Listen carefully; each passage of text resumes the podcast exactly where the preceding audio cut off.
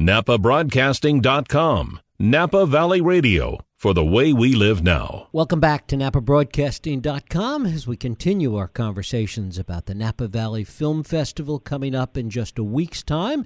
And we've been continuing our conversation with many of the filmmakers that are bringing films here. Right now, it is my pleasure to be joined by Valerie Brandy. She has a film, Lola's Last Letter. It is a narrative feature in competition at this year's festival. Valerie, thanks so much for joining us.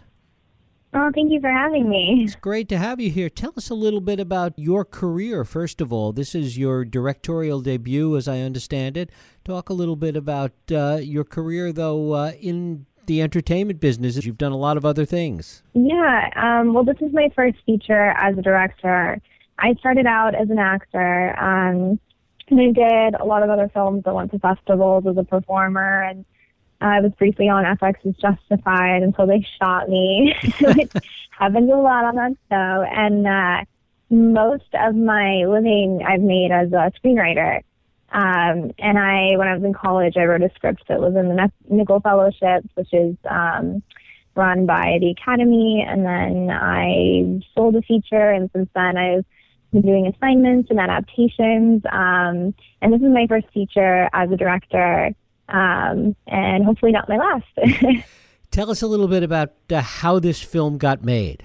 Yeah, um, I knew I wanted to do something kind of rogue, so to speak, where uh, we could be really free and make it on a low budget and kind of use uh, talented actors that I already knew. Um, so the idea came to me one day I was just thinking, what if? And I immediately wrote the script and reached out to people, and um, we were able to finance it pretty quickly, and we shot it over seven days uh, with a crew of about seven people. And tell us about the film. Tell us the story. Yeah, so Lola's Last Letter is about a girl named Lola who's making a video apology for this mysterious man named Henry. And we don't know who he is or what Lola's apologizing for we can tell that um, she's having trouble moving on with her life. And so through this video diary, you see like really intimate personal aspects of her life and you see her trying to kind of atone for something. Um, and by the end of the film, the mystery is revealed as to who Henry is and what their relationship was. And for you, where did the inspiration for this story come from? What was really the core that, that gave you the idea for the script? Well, I wondered a lot about apologies, and I I was thinking, why is it that people apologize in certain scenarios and not in others? I was wondering, like, what makes people feel like they need to give an apology, and on top of that, what makes people feel um, brave enough that they feel like they can give an apology? I think a lot of the time people want to say that they're sorry, but for whatever reason, um, the environment isn't conducive to that, or or they don't think that there is atonement, and the atonement isn't possible for them and I also wondered what the role, what role apologies play in um, in in the person who's been wrong in their recovery. So that was kind of where this came from. There's also the disconnect that technology allows us today. That you you know you can apologize via a text, you can apologize via a video, as as your character mm-hmm. does. Yeah, and it's interesting you bring that up because of something that's kind of addressed in the movie because she's making this apology video.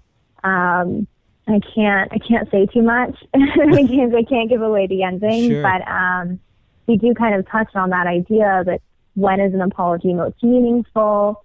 Um, you know, uh, uh, what what counts as a real apology? What did you learn from the experience of, of doing this film about apologies and, and, and this whole idea that we've been talking about? Yeah, you know, it's funny. Um, I learned a lot just from playing Lola and kind of getting inside her head. But I also learned from our uh, online campaign. We've been collecting hundreds of, almost thousands now, I think it's thousands now, of anonymous apology letters from uh, fans on social media. And they send us these letters, and each day we post one letter to uh, our Facebook and our Twitter and our Instagram. And it's been really interesting because I've learned that there's different kinds of apologies. There's the apology where you're hoping that someone will read it, probably the person that you've wronged, and you're hoping that they'll somehow stumble across it and it will create some kind of change. There's the apology where um, it's almost not an apology, and you're saying like, "I'm sorry, you're such a douchebag." like those are always funny to me. Um, there's apologies that are really heartfelt, and in some ways, um, those exist just as much for the person who's apologizing as for uh, the person that they're apologizing to. Um, there's apologies that are cathartic. Uh, there's apologies where people just want to share their story. Um, so I definitely learned a lot about the nature of apologies just from our campaign and from actually making the film. Mm-hmm. And talk a little bit about audience reaction to the film so far. It's been really incredible. I uh, the first time I ever saw it in a theater was at our world premiere here in LA at the Chinese Theater. Uh, we were part of the Dances with Film. We were in their narrative competition section, and it was so incredible sitting in a big theater like that with so much history and being able to look around and watch audience reactions. And I'm like, I'm not smooth at all. So I was totally staring at the audience, like looking to see. It was so blatant that I was looking to see their reactions. And um, we had people laughing and we had people crying, which for me, as a storyteller, is really all you can ask for. And, and it's what makes me feel alive. So um, it was really cool afterwards when I left the theater. We had grown men come up to us as the filmmakers and say, you made me cry. Your movie made me cry, and that was um, a really incredible experience. So, uh, yeah, it's it's a really moving film for a lot of people.